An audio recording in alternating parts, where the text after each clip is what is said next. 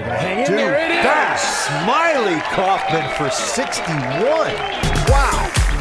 I'm Smylie Kaufman, and this is The Smylie Show. Happy New Year, everybody. Uh, it is 2024, of course, and we're back with a brand new episode of The Smylie Show. Uh, he's, of course, Smylie Kaufman.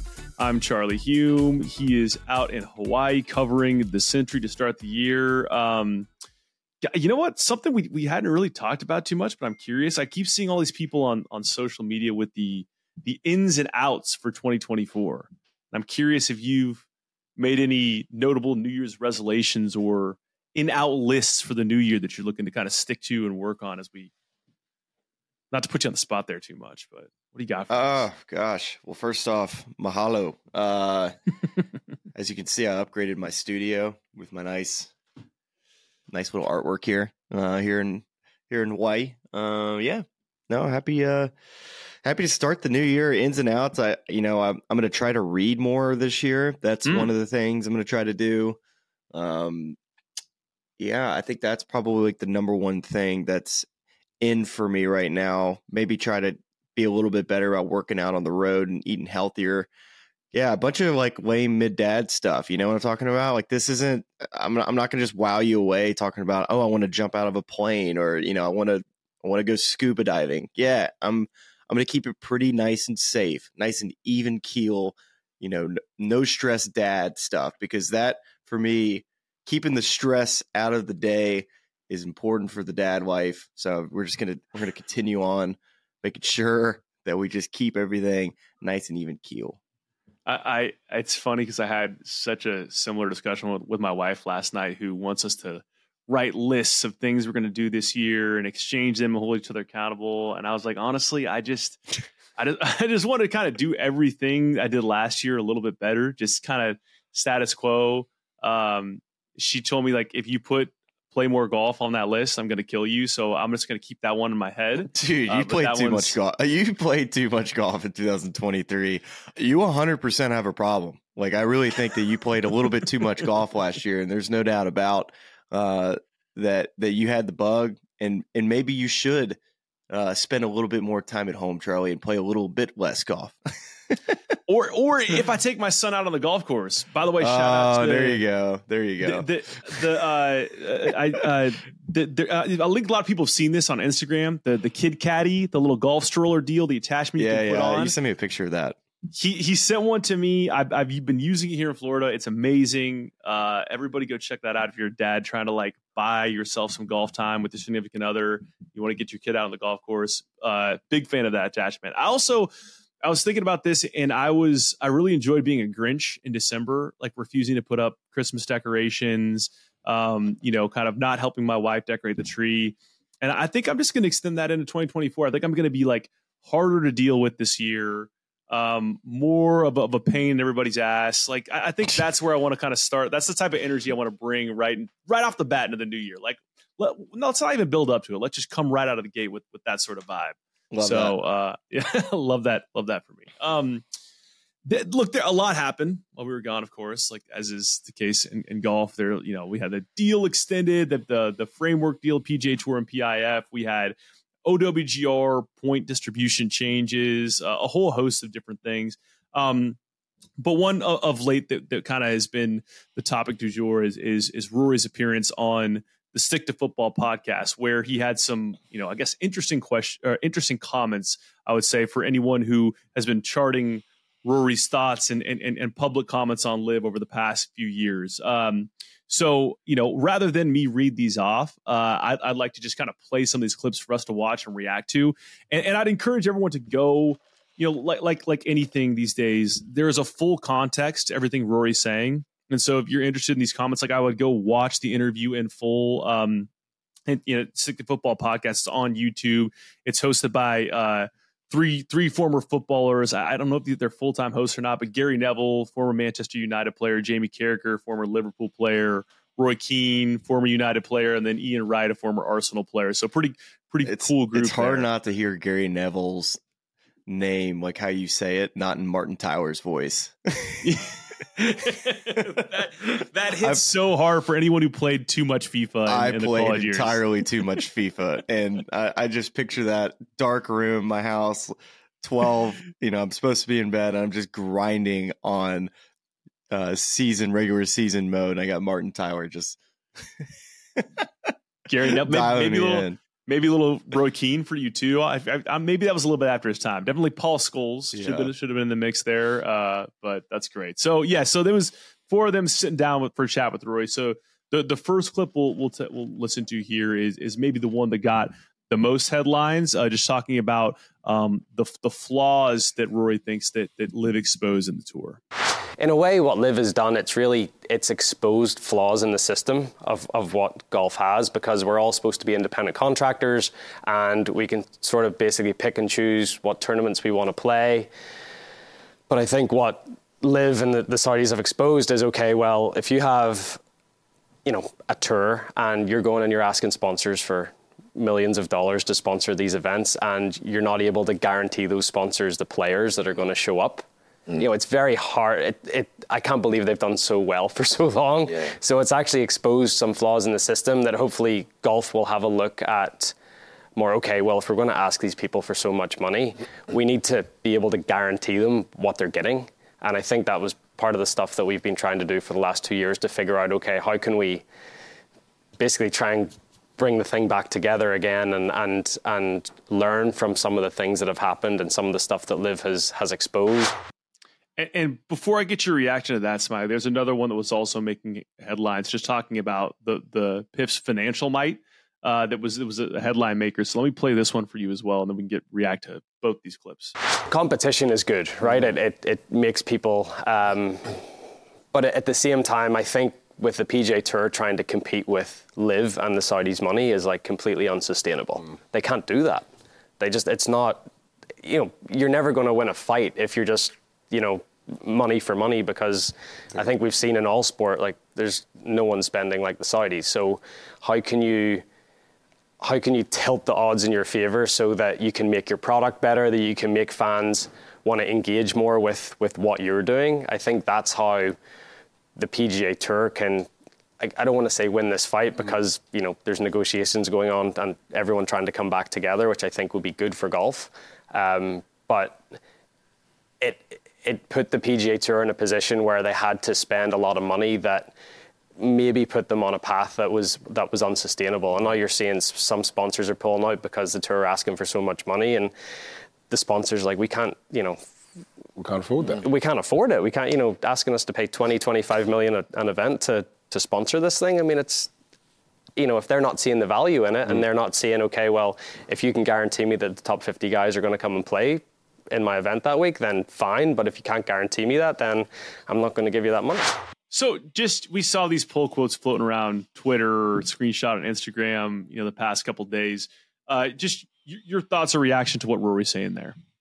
Well, I mean, me and you can have a general discussion about this because it's, you know, it is anything that Rory has said over the last year and a half, right? I mean, I think for for six to nine months, you know, we're we're praising, you know, Rory for for taking the stand, right? Like he was the one uh, fighting for the PGA Tour on behalf of the players, and he was playing some dang good golf while he was doing it.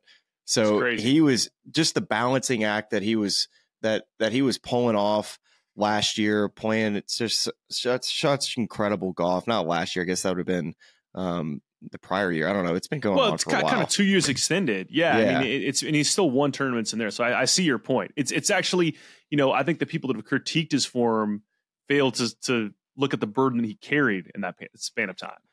Well, I, I think just the general timeline, just what you refer to, you can kind of see where he kind of hit the brakes of like, okay, this is it's just too much for me. Because I mean I remember walking down the fairways with him in Canada the week after it went down and so he he just looked like a ghost of himself. Just totally he looked so shocked at what happened. He just and was so surprised of it all and i had had i had heard rumors he had left the board at that point and that wasn't out yet. And he had obviously he left the board however many months later, um, so he did stick it out for a little longer. But at that point, I did hear that he he said, you know what, I'm I'm done uh, with this. Like this is this I'm out.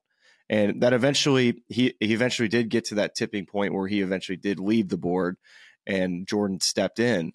So all that to say, it's really hard to play golf and and to balance you know these these high level negotiations that these players are having to deal with now. I, I feel terrible for Jordan. I feel terrible for Charley Hoffman, the everybody on the board, you know, because it's they're they're not equipped to to handle these high business uh, conversations. And, and Cantlay, I guess, is another. Um, I mean, you, you may think you're really smart, but really, I mean, the the job for them as as as members of the board was to to obviously put themselves in the possess- best position as the players representing the players for the PGA Tour so that they felt like they were getting the right representation and that the tour would be you know correctly moving forward that in the eyes of the way the players wanted it to move.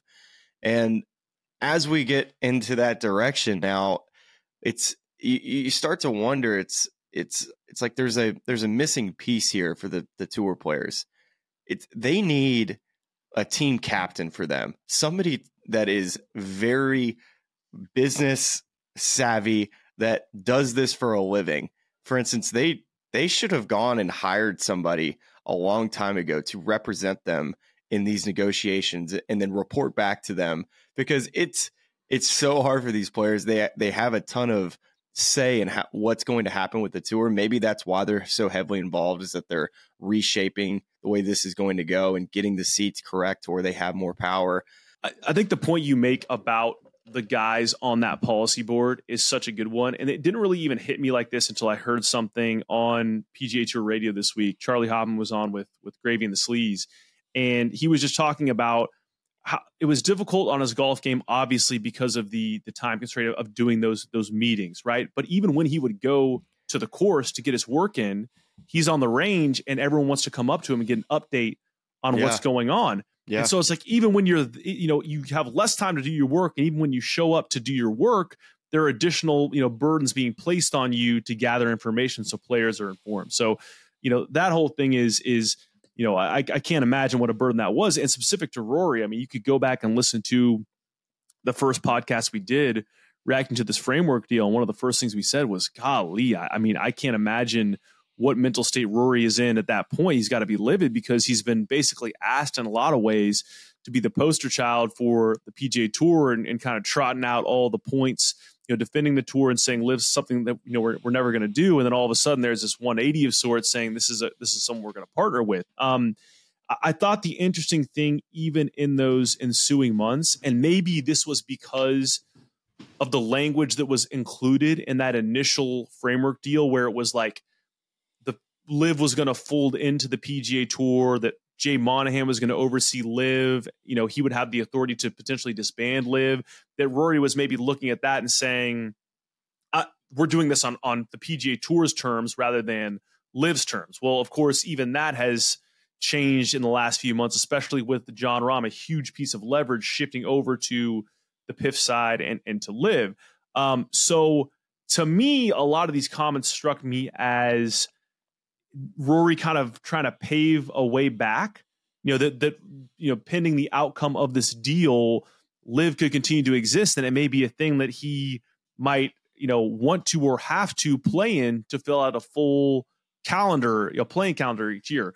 On that topic, I thought it was interesting because Jamie Carragher asked him something of that ilk, and, and let's listen to his response about you know whether or not he'd want to play LIV if that was an option that was presented going forward if they do come together, what, why would you not then be, be part of of LIV? So I think and, and get the you know sort of like the finances that these other players are getting, which is astronomical. Well, I think you would uh, in the end because if if LIV are so the thing that I that I've come to realize is okay if you've got people or a sovereign wealth fund wanting to spend money in your sport ultimately that's a good thing but you just want to maybe get them to spend it the right way and to spend it on things that, that are important in the game. So um, instead of giving someone $100 million, why don't you put 50 million into a grassroots program for the R&A or the USGA so that you can actually help whenever they say growing the game, you know, spending that money elsewhere to actually grow the game and not just try to buy talent, I think is would be a way better um, way to, to spend that money. So this one was interesting to me because I think to be fair to Rory, he's been consistent throughout about if we can get this money into the game in a way that works for us and, and, and that you know plays within the current ecosystem of golf, we should try to do that because it's a lot of money. It can help us in a lot of ways. What struck me there was him effectively saying to Jamie Carragher, "Yeah, like if if this comes together, I would play LIV golf." I'm wondering how that hits you, or if you felt similarly in hearing his answer. Yeah, and there's there's definitely some ah, some quotes I, that he had in the past. Me, you, you dropped. Can you hear me? Yeah, I can hear you. Okay, sorry, sorry. I just I wanted to stop you before you got too far in, but you, you can just yep, do a pickup okay. wherever you want to on on that prompt. Okay. Yeah. There's definitely some quotes that he had in the past about about LIV golf and say if, if it was the last place in the world that he could put play professional golf, he wouldn't he wouldn't do it. So the problem that we're, we're dealing with with Rory is that he made these very on the edge statements about how much he disdains LIV golf. You know, that that's really tough to come back from. So I, I think there's been a lot of players that have, you know, made some really tough statements. You know, Jon Rahm had a little bit of backtracking, but not nearly as much as Rory when it comes to LIV golf and how much he really hates it, you know, and I think players have made comments about the greed and the players taking the money. And I think more so they they were more frustrated about the players talking about how they're you know growing the game and and but really it's just you know the money that they they were after so i think that was one of the things that like shane lowry mentioned saying mm-hmm. it's just mm-hmm. kind of mm-hmm. ridiculous mm-hmm. how you could take all the all the money and then say that hey this is this is why we're doing this is why we're growing the game so that's that kind of circles back to what rory just talked about with um yeah I, I mean it would be awesome if all the money that the Saudis have would would help um, and grow the game. I hate that that term, but yes, I mean if if it was spent properly, great. That that would be amazing. But it in itself, it I think when these quotes came out, kind of similar to when LIV Golf in the PGA Tour had the random merger thing that came up on TV that one day that were just like, this can't be real. So I had the same feeling same. when I read these quotes on on uh, Twitter uh, earlier this week with with Rory's quotes about LIV golf, and you're just like, what? Like, what happened? You know, like, how did we get here? Because I, I never would have imagined that he would ever like come like towards the middle in all this, and he's he's been slowly working his way back there, and just I was really surprised that he that he supported Jon Rahm's decision. Um, maybe you know, maybe he's hearing things that I'm not, but to me, it uh, like Phil Mickelson kind of chimed in a little bit as well, even last week, talking about how you know the golf fan. I think the the, the tweet was in regards to how the golf fan has been the one who's lost the most in all this, and and Phil said just give it, give it, give it time. You know, it, it we'll all be back playing together once again, and. Uh, maybe Rory's upset that that Rahm made the decision and he took the money and and he's like, man, I probably could have took the money and and really turned this thing upside down and still been able to double dip. But listen, I I just don't see how still that these these two are going to be able to merge. And I know there's still going to be uh, some some issues with with the merger and, and all the monopoly type stuff that I we we don't have no idea how any of that stuff works. We're gonna have to get another antitrust lawyer on to explain it all. But to me, I think there's there's players that ha- make a case that you know they have they had wood offers that they didn't take. There's plenty of players that did. Like how are how are you going to be able to make this fair? Um, and it seems like this this new this new company that the PGA Tour PGA Tour Enterprises, you know, giving these players equity in the PGA Tour seems to be what's going to tip this thing because the value in having equity in the PGA Tour that's you know the value of of what seems to be a a, billion multi billion dollar company is you know that that seems to be you know have a lot of money involved especially for some of these players like Tiger Woods and Rory that are going to have higher equities than a lot of the other PGA Tour players. But as we kind of you know look to see what 2025 looks like and and um, all the different issues that we're that we're t- dealing with right now, and you hope to see these players back playing together, but still, there's still a lot to figure out and how the two sides are going to marry and and mesh back into playing all on the same golf course again. And, and kind of to some of those points, I think that Rory, and, and, again, you should go check out the full podcast. The, the section really from like seven minutes, like 14 or 15 minutes, hits on all the LIV stuff. And, you know, Rory is complimentary of Jon Rahm's business savvy for kind of picking this time, but also kind of says, yeah, we're feeling like we're getting close on a deal. And, and I don't think Rory says these things the way he said them. You know, this has been such a embittered, passionate sort of, you know, you call it a feud in some ways on, on both sides, but really has been contentious in a lot of ways for a number of months and years. And so to hear Rory said, you know, say what he said, you know, I, I was as shocked as, as you were, you know, saying, could this really be him? Two quotes that I saw from the LIV side of things that would also indicate that we might be getting closer to some form of resolution um, on that side because it, it's obviously been, you know, you could call it a feud of sorts the last few months and, and, and years really from both sides taking shots. Um, and two guys who have not been shy about that are Phil Mickelson and Greg Norman. I want to read you two things they said in response to Rory's comments uh, on Twitter. So here's Phil. He says, he's quote tweeting um, the excerpt that Rory talk, talking about LIV exposing the flaws in the system of golf right now. He says, This quote and the many others made today by Rory probably weren't easy to say. Let's not use this as an opportunity to pile on. Rather, it's time for me and others to let go of our hostilities and work towards a positive future.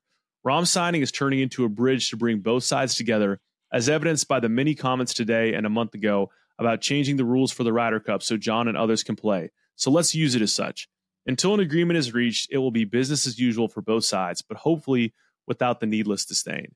So that's from Phil Mickelson, who's not been shy about taking shots at the tour on Twitter. And then this is Greg Norman on. That's the nicest he's been in a while, right? A, a long while, a long, long while. a, so, and, what a what a kind message, you know. a little morsel from Phil. He's like that. Yeah. Maybe that's his New Year's resolution. Well, and, and to continue this, like, so here's Greg Norman on on LIV's Fairway to Heaven podcast. It, it's his reaction to Rory's comments. Happy New Year, golf. That's my reaction. I've got to be honest with you. I'm very appreciative of, of what Rory said. It's been a painful couple of years. What we have done is be consistent. Our narrative has been consistent. Our delivering mechanism has been consistent. The reason I say I appreciate Rory to fall on his sword to some degree is the fact that he did judge us by not knowing the facts. He judged us on other people's thoughts and opinions.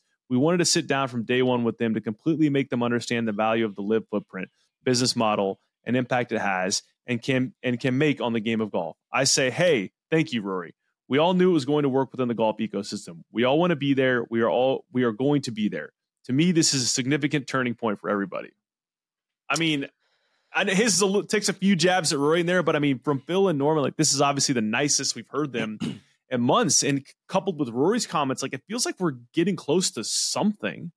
Well, I, I, I still this goes all the way back to the beginning, and the beginning was they didn't take the meeting. If they would have taken the meeting and had, yes.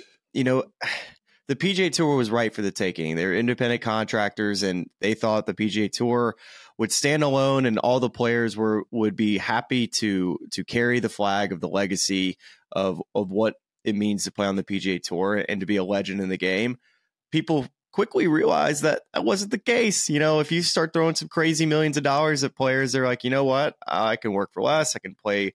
Uh, you can still play the majors for the most part for some of the guys. Other players were taking risk but still the the amount of money and and you know you could argue that some of them even if they played well on the PGA Tour wouldn't have matched what they would have made in this these LIV golf contracts and and still even what these players are making per year on the LIV golf tour is ridiculous.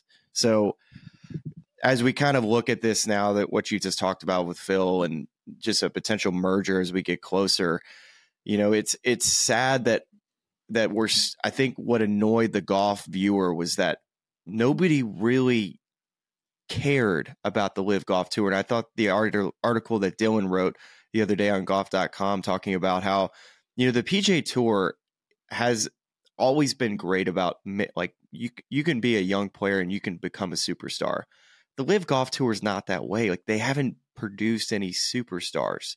And the model itself, I'm just tired of of hearing about how LIV Golf is going to change the game. Well, well, maybe what they've done is they've just changed the way how the PGA Tour and the golf ecosystem is going to operate moving forward. And if that's if that creates a better product for us moving forward, then great. But the last 2 years of listening to how this how team golf is going to change the way the that the golf world is going to exist. I, I just have a hard time believing. I think it's always going to be in an exhibition format with a just a you know something to keep an eye on. It's not something that you live and die on. Of of this team is going to win a championship. It, it I just don't think people will, will, ever care enough about the team concept. I, do I think it can exist? Sure, but I don't think.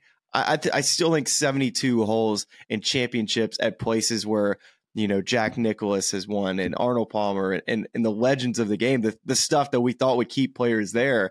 You know that that to me is what's going to eventually be the king of what holds golf together, which is you know winning at at iconic venues. You know that that we have on the on the PGA Tour. So getting those players to eventually come back, great. They've just got to figure out how they're going to do it with the private equity that that now is going to be involved, and maybe the PIF will be involved too as a minority um, investor as well. So wow i mean it, it's it's a mess. We could talk about this all day but to me it's you know i i still think you know in a best in a in a best world that we live in it's you know like rory talked about earlier can we can we get all the top tour players from the LIV and the pga tour playing at the same time eight to ten times a year plus the majors? Great perfect let's do that and then team golf in the fall great mm-hmm. Yeah, well, and, and, I mean, when I think about this, and, and, I could easily be proved wrong on this point, but this the LIV feels a lot to me. Um, maybe not in terms of the, the, profile of the player, but the original XFL.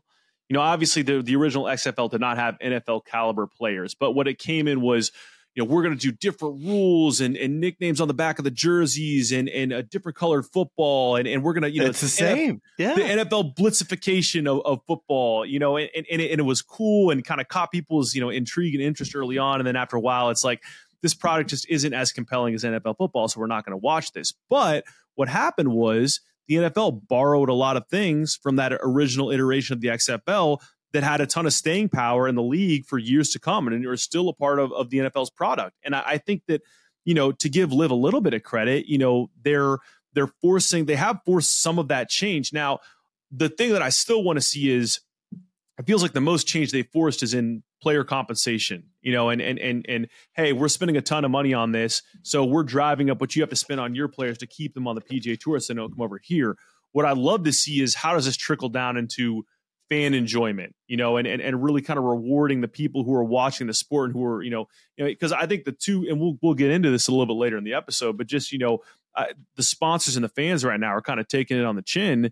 Um, and I know people don't want to hear about these big corporations, these big sponsors, but I mean, if they're doing this to be charitable and now they're saying we can't do that anymore because the margins are shrinking, that's a huge problem. So, um, you know, like I said, we'll we'll come back to that later. I just want one other reaction I, I want to get uh, on the cards is uh, some things never change.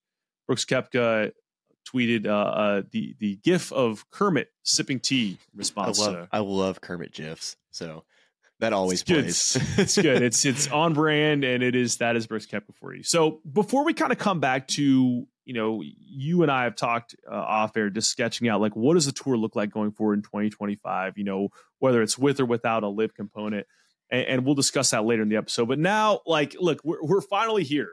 We have a new tour season. We have real legit legitimate golf being played, and you know, to kind of kick off the year, I think we wanted to run through what's going to happen on the golf course this year, make some kind of predictions and storylines we're going to be paying attention to, and, and guys on the rise, and so with with that said, I feel like the the first place to start is talking about some major winning predictions in 2024. And obviously the first major on the cards is first week first week of April, the Masters. So I'll just kick it over to you here, Smiley. What what what are you thinking? What are you predicting is going to happen uh, in Augusta, Georgia here uh, in, in a few months? Uh, I think Scotty Scheffler is going to get his second green jacket. Okay, Um, I like that. I I I I say Scotty because I think he's going to be contending in all four of the majors. That's Yeah. just I, I I would be surprised to not see him near the top of the leaderboard in every single one of them, similar to what we saw with Brooks Koepka for that long span of it felt like four to five years where every time you you looked at the leaderboard, even on Thursday in the morning or the afternoon, whenever he teed off, his name was in the in the little mini leaderboard split on the bottom right corner of the, of the screen, and that is what we're going to see.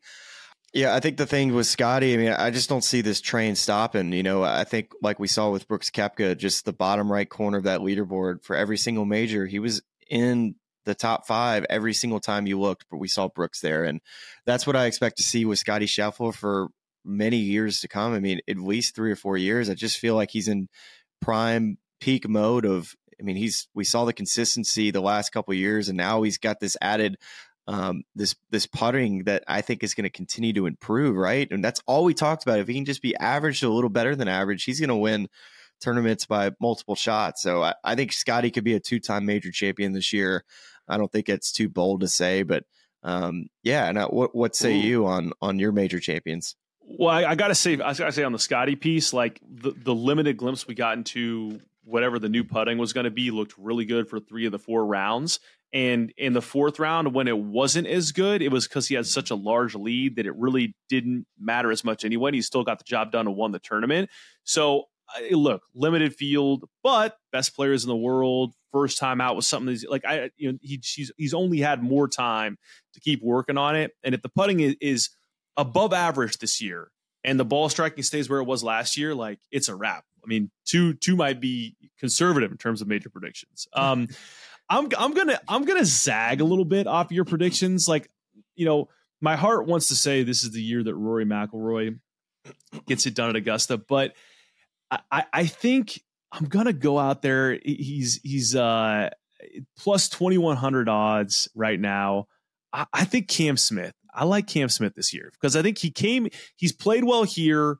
uh, Played well here for a number of years. I think the last two years he played well here uh, during the the the COVID Masters, the Dustin Johnson Masters, and then obviously the the year uh, he was kind of chasing Scottie Scheffler down the stretch, and then hit a ball in the water and kind of collapsed there on Sunday.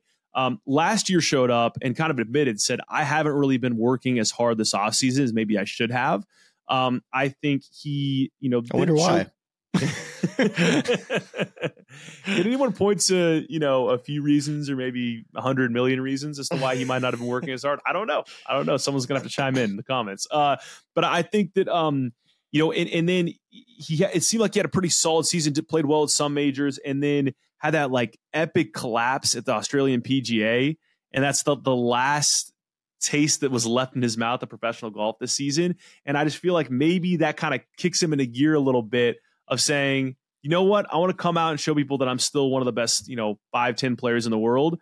And what better place to do it than at the Masters where he's played well and contended in years past and like gets it done for a first green jacket. So that's my Masters pick.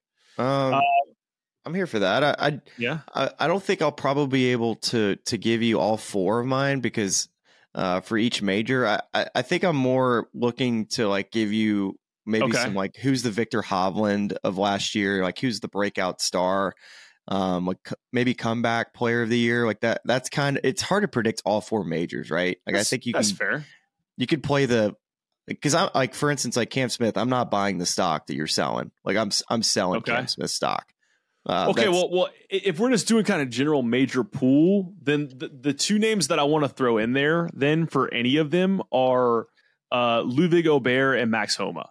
Yeah, Like I, I, I think great. this is going to be, I think this is going to be the year of Max Homa. I think like we talked to him a couple months ago when he was like, my swing is getting more and more dialed in. He's been sharing swing video on on social media, which is a surefire way to tell the guy is in love with with his action right now. And I think we've talked, you know, extensively to Ludvig, and honestly, he could fall into multiple categories here that we're going to discuss. But I think, like, I think he could win a major this year, and and I think so. Let's just let's kind of go from there. Like, do you want to do a Player of the Year off of this, you know, kind of talk here, or do you think that's going to be Scottie based on your first? yeah, I, I would I would still bet on Scottie. So uh, that's any any like best player of the world conversations is going to start and end with Scottie for me. You know, as I look at the you know just really just the world golf ranking. You know, like last year, Viktor Hovland was the guy that was kind of making a making a move. Obviously, had a, an incredible year. Wyndham Clark, a player that's now in the top ten in the world. You know, who's making those jumps? Talking about a player that that sticks out for me is and we've had him on the show, and we've we've been buying stock for a long time, and that's for me Min Woo Lee. I knew. Like, I, knew I, I just I think he's going to be a breakout star on the BG, PGA Tour this year. I think people around the world knows who he is, but I think he's going to be more of a household name by the end of the year. I mean, he's already sitting at 33rd in the world, and it wouldn't surprise me to see him back in the you know somewhere in that top 10 range at the end of the year. I think that's how good of a player that Min Woo is. I, I totally agree. Like in looking at this breakout star category that we talked about, you know, Minwoo was an obvious one. I mean, Ludvig, you could already say is a star, and, and that's not news to anybody, you know. But but in a way, it's like he's he's kind of maybe in the middle of his breakout right now, and if he can right. kind of put a stamp on some stuff he's done already at the beginning of this year, he's probably in that category. And then another guy, and it's funny if you're looking right in that in that sort of grouping in the official world golf rankings. Another name that pops to me is is Sahith Theegala. You know, getting oh, yeah. his first win at Fortinet, and and and maybe and and you know it's kind of like he won that event, and then he wasn't on the Ryder Cup team or anything, and and I don't know that he played a ton of other events in the fall. Maybe he did, and I just didn't you know notice. But I think that's a guy that you know now he's got that's the confidence pick. of that first one yeah. under the belt. M- maybe he has a big year, wins a couple times on tour this year. He certainly has the game for it. So. um one well, one, one sneaky one I'll throw at you as well, and, and he's I wouldn't even call him a breakout guy because he's just so under the radar, but he's so good at golf. Um, and there's two really that come to mind. Um, one is Sepp Straka, the other is Russell mm. Henley. I think two players that that are they're already in a good spot. I mean, they're they're both you know right around yeah, they're both top 25 in the world, but you know nobody really talks about Sepp, dude. He's 18th in the world and Dude, he's he's just solid, man. If you go watch him play and you go watch him swing the golf club, it's just effortless, effortless, effortless. And uh, I think he's getting more and more confident. Uh, I think the experience of the Ryder Cup is going to be important for him because he's a guy that could pick off a major championship uh, because he has the game to do it. Uh, hits a lot of fairways, hits a lot of greens, is a streaky, you know, putter at times. But really, I mean, you kept you catch Sepp when he's hot, he's going to be tough to beat, and he's a he's a guy that I would say look out at major championships this year because I think he could pick one off. I, I keep banging the drum of bad nicknames, calling him the microwave because the man gets so so hot when he gets hot. I know he's the ox, but in, in, my small little heart, he's he's a microwave. Yeah. Uh, so, do you care to throw a little rookie of the year pick at us? I, have been looking for like a sheet of rookies, and it's kind of tough yeah. to tell who's going to play well. But who who do you like in that in that department? Uh, Jake Knapp. Interesting. Yeah, I think he's going to be a top 50 player in the world by the end of the year. Wow. Yeah. And why? Kid's, this kid's a stud. I mean, just absolute stud. Came out of UCLA. Uh, he's he's got tons of speed. I mean, just effortless club speed at 120 plus. I mean, the guy absolutely hammers it. Didn't he never missed really a cut on the Corn Ferry Tour. Took him a while to kind of get going in professional golf, but I think he's got all the talent in the world. And I really do think he's going to be like one of those players early in the year that plays his way in the swing five. We're going to see him at signature events. I'm telling you, I think he's going to be a breakout star. Um, he's my pick. And, and, he's he's not exactly in the mold of Eric Cole, but he's trending more in that direction than some of the younger guys because he's 29. So you know maybe kind of he's a know, modern. Fun. He's a yeah. he's a he's got the modern game. He's a little little older, but I think a little more seasoned. Uh, yeah. he's he's he's been around professional golf for quite some time. he's just got a great golf swing. I, I really haven't seen him play a ton besides just watching his career, and I just know that he's got a ton of talent, just hasn't broken out yet. Mine is like somewhat of a front runner pick, um, but every time I've seen this guy play, I'm like, this guy's going to be so good when he gets starts on the PGA Tour, and that's Adrien Dumont de Chassart. You know, played really well oh, yeah. the Corn Ferry Tour pick. this last year and graduated. Uh, when he, when he when he, you know he's at Illinois in college, played really well there. Every time I saw him play, and so I think it's again a, a lot of people are, are, on that train already. Um, but that's a guy where I feel like you know now he's going to get some tour starts, and and you know especially in some of these fields where you're having the opportunity to play your way into that next ten swing five sort of category. he's a guy that stands out to me that could play really well this year. So to kind of round things out here, maybe one, you know, we saw Rickie Fowler last year uh, win at the Rocket Mortgage. You know, obviously a, a comeback player of the year in a lot of people's minds. Anyone that maybe fits that mold this year for you? Yeah, it's got to be Justin Thomas, right? JT's yeah. the the obvious pick here as a player that didn't have a good year, like his worst year on the PGA Tour, but we've seen three straight top fives from him. Uh, mm-hmm. He's already started the comeback for him, so I, am picking Justin. Uh, I think he could play his way back into the top ten in the world, and and I, I do think he's going to win on the PGA Tour this year, uh, whether it's a signature event. Um, but I, I, do think he's going to find his way contending in a major championship as well. Uh, he's just too too talented of a player, and I think he's gotten over the hump of what he's working on in his golf swing and his putting. I just think he's there's finally some ownership there that you know it's I've seen, you've seen it every every player's gone through it. Scottie Scheffler's eventually going to go through a slump, and you know Justin's been through his, and I think he's finally coming out on the other side of it. So I'm gonna I'm gonna take JT. I'm gonna give you a buy stock now for this comeback player, and I'm gonna give you a buy futures for this for this player comeback. Okay, so I'm gonna give you the futures pick first, which is I think that whenever this whole PIF PGA Tour situation gets worked out and there's a reformatted schedule and maybe some of it's international and maybe it's a lighter schedule for guys who choose to go that route, I think Adam Scott's going to have like a career renaissance.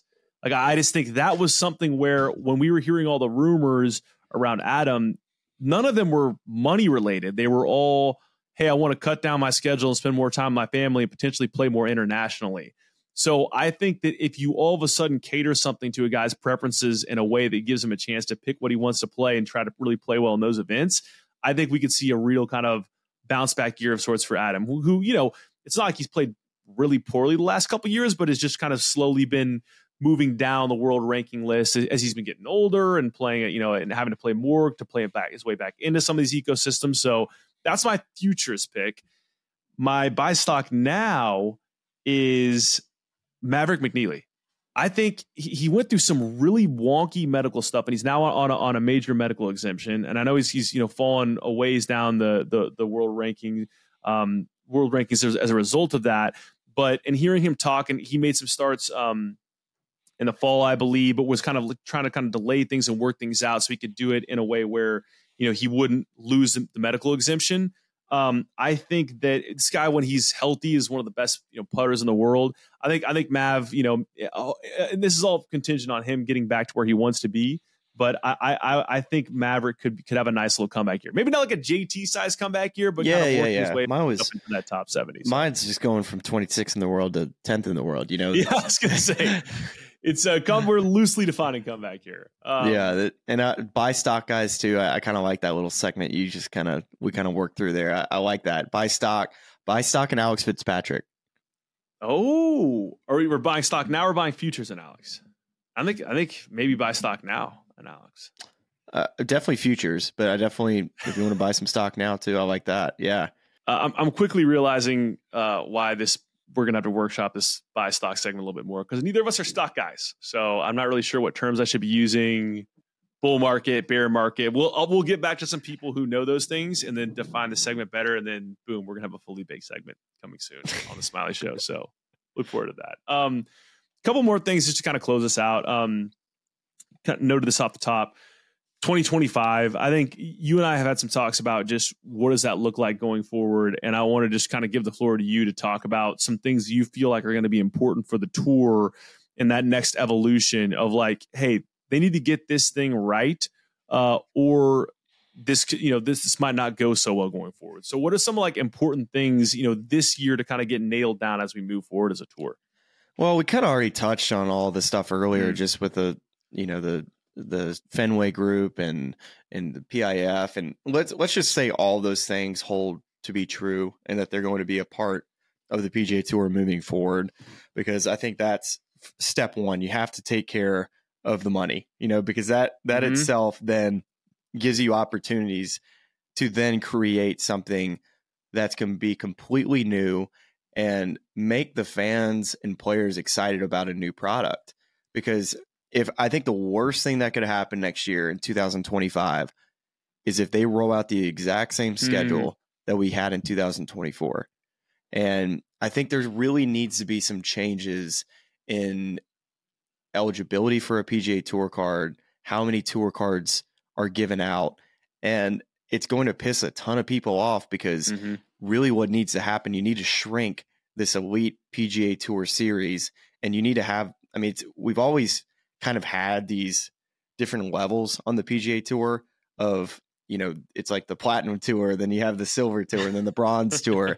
You know we've always had that on the PGA Tour and they really need to make it to where exactly what we were talking about with Rory earlier or what he was saying. It's that you can guarantee sponsors that hey this is the PGA Tour Elite Series and they're playing all of these events and then you have I wouldn't call it the minor league tour but like this is you know like the, the you're not expected to see these players playing these events that are below that and maybe you can have a team concept with this elite PGA Tour series because I think that is where I feel like the fans would be most heavily invested.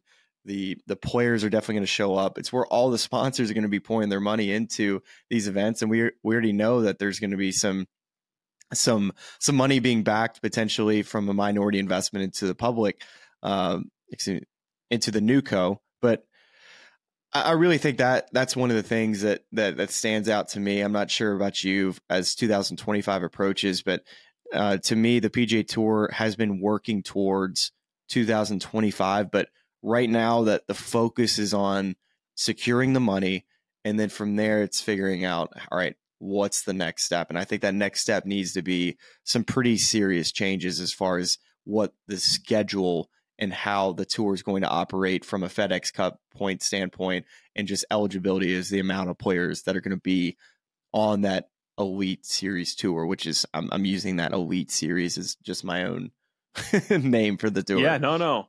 Well, I, I think the, the point you're making is, is is a good one and a fair one. Of like, you know, there you're not going to be able to make everyone happy in whatever the new ecosystem is going to be.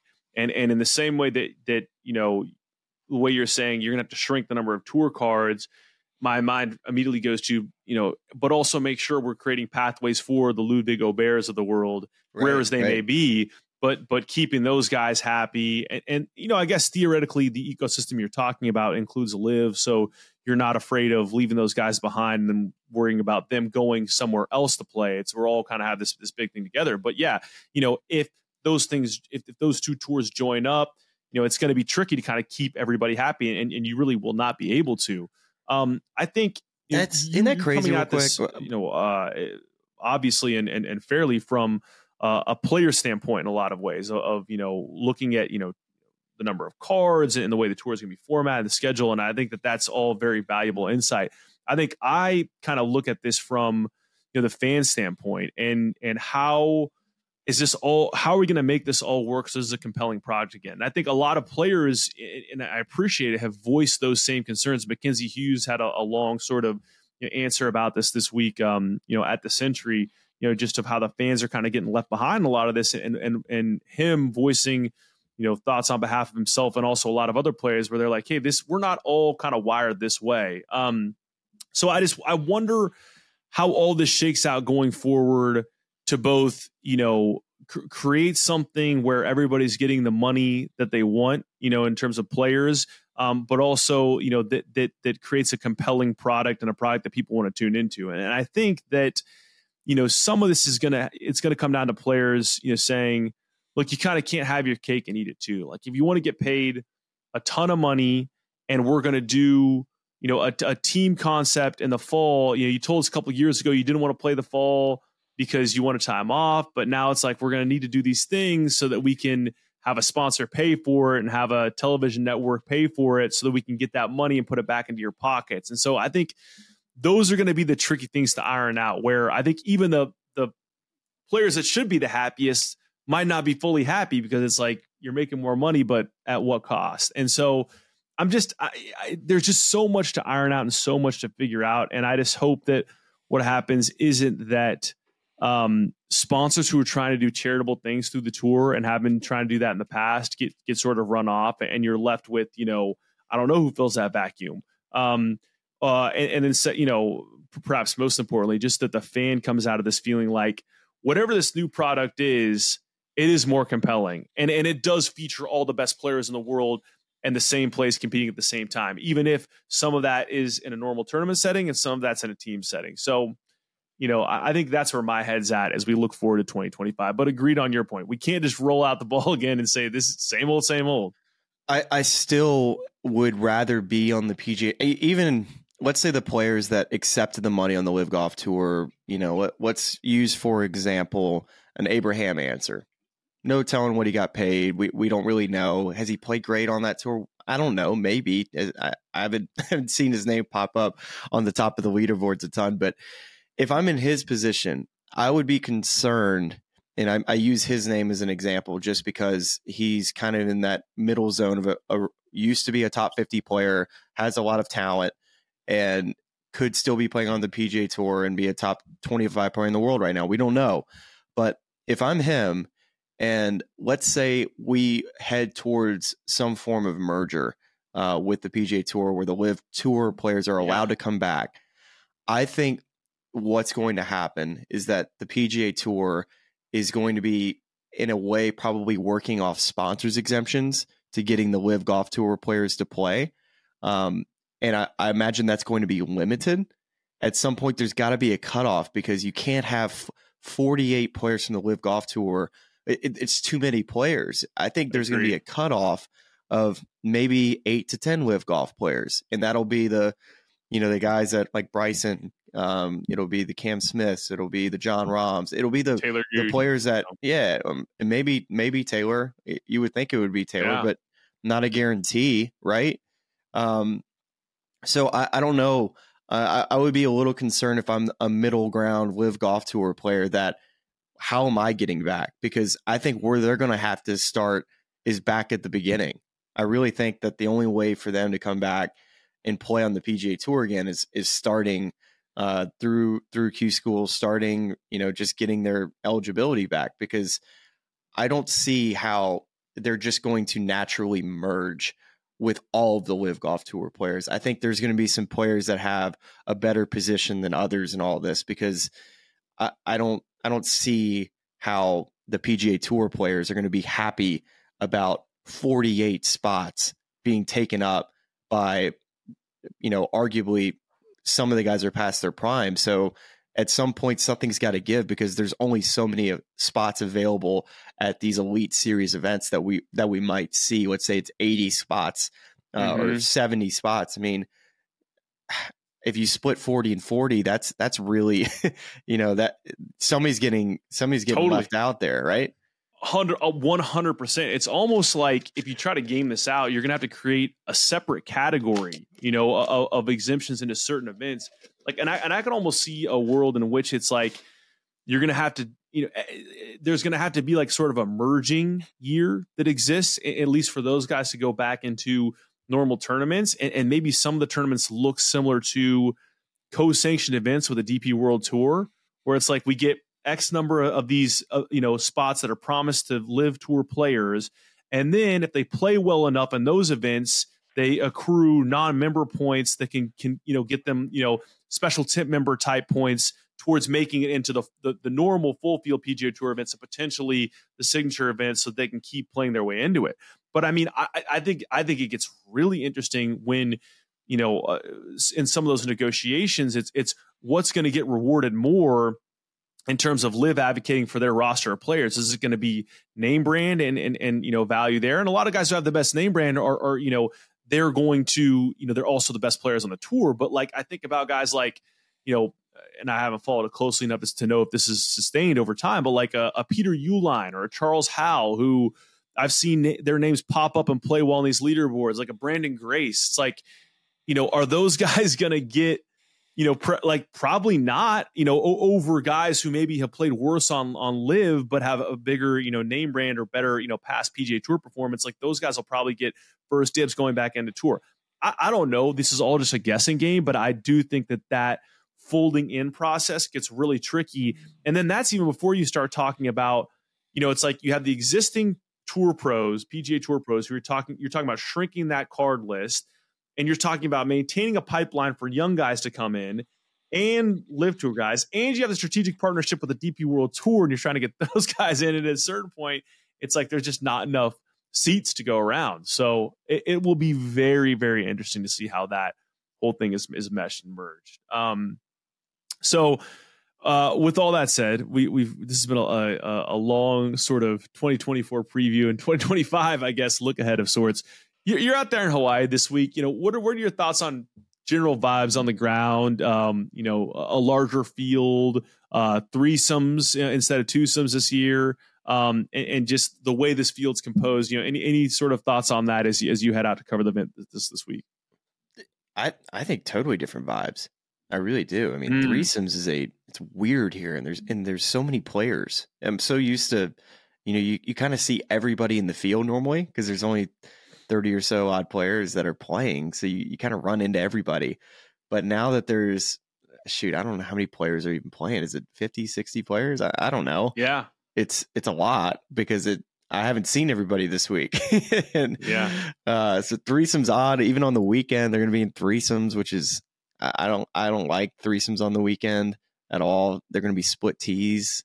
You know, shoot, there's already there's already guys playing right now. Like Collin Morikawa is already on the course, which is at 7:45 in the morning. I mean, I could I could tell you how they're playing. It's just it's just weird to me. But uh, it was really windy uh, the last last couple days, like the guys have been talking about how much wind uh, there's been. So it's been really pumping. That apparently it's supposed to be a little bit lighter and variable as the week goes on.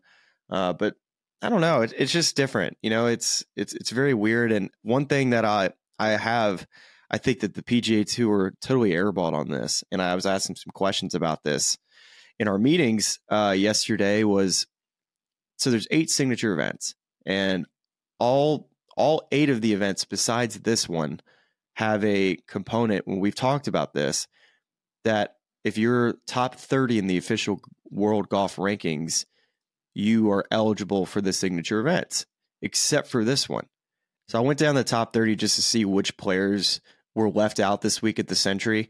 and it was only two and it was ryan fox and justin thomas mm. and the the answer i really got was about why they weren't allowing top 30 in the world to be here, like all the other uh, uh, eight signature events, excluding this one.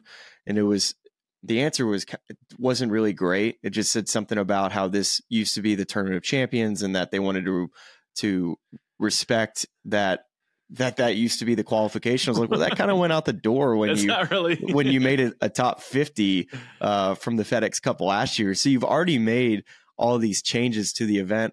Why not just make it a, exactly like the, all the other signature events and keep that uh, component in there. I'm not saying that because I would because Justin's my friend. I, I think right. Justin is one of the stars of the game that he should be here if they if it's just like all the other signature events that has the top 30 in the world component to it. So I think Ryan Fox and JT should be here. We're already playing threesomes. It's already a pretty big field. I just think that was a that was an air ball by the PGA Tour there to to not include that because I mean we've already added like right. last year it was just it was if you won a golf tournament on the PGA Tour and you made the Tour Championship. This year, same thing. So if you won, if you were top uh, 30 as well as if you're in the top 50, so we added 20 extra players.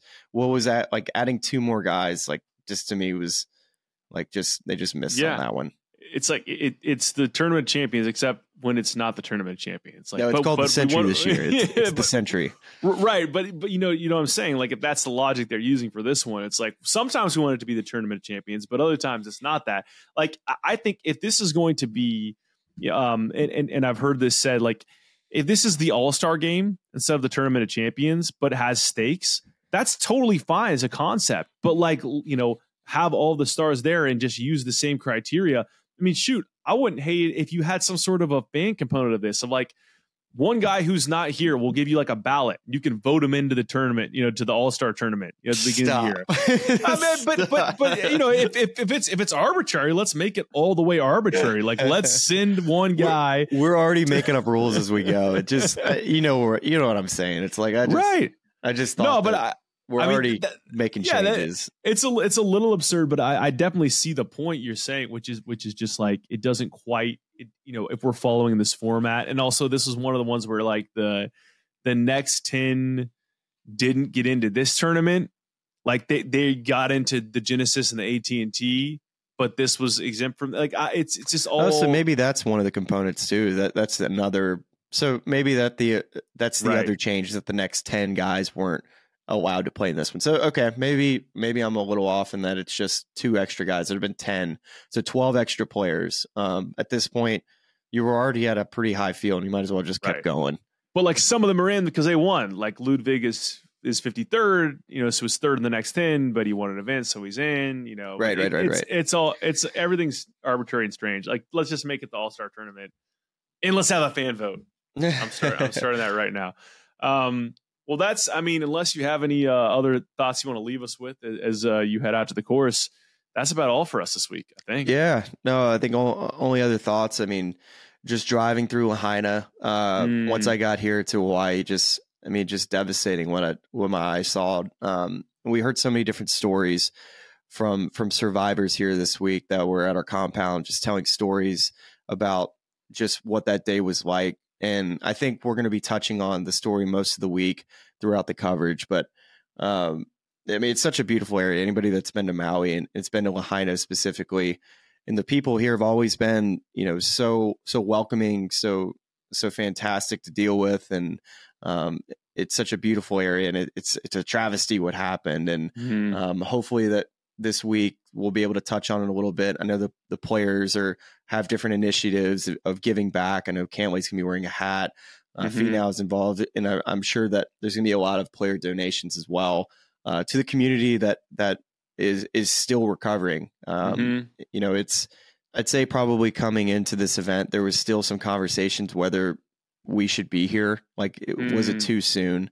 And I think the sentiment has been since we've gotten here is that that the community really does. Are, they're very happy for us to be here. So that that's nice to know Mm. that that um, I think there's still a lot of controversies with, with the fires in itself, but still, um, very happy to be here. The players are really stepping up and, and going to be giving back to the community uh, with whether it be monetization or you know giving back um, just to different different charities. But overall, um, I'm hoping the week goes goes great and that that uh, the communities obviously come support and, and are happy that these players are out here supporting a lot of different their causes. Yeah, and, and if you would like to support uh, the the PGA Tour and, and Sentry are kind of joining up in those efforts, so you can go to pgatour.com uh, slash support Maui uh, if you want to donate money to that same cause. It's been really cool to see. I mean, Collin Morikawa had some really passionate, you know, comments this week about just the the the sort of emotional toll it took on him seeing all that. Uh, and and he's donated his time in a lot of different ways, and his money and his sponsors have supported him as well this week uh, in those relief efforts. So, you know, again, that's pgatour.com backslash support Maui if you want to donate to those efforts. So uh, that is it for us this week. Uh, we should have some good stuff coming up for you next week as well, recapping this tournament, hopefully with special guest. We'll see if we can kind of make that happen. But uh, that's all for us now. Uh, hope you enjoyed the first PJ Tour event of the 2024 season. We appreciate you watching and listening, and we will talk to you back here soon. The Smylie Show is part of the SiriusXM Sports Podcast Network. If you enjoyed this episode and want to hear more, please give a five star rating and leave a review. Subscribe today wherever you stream your podcast.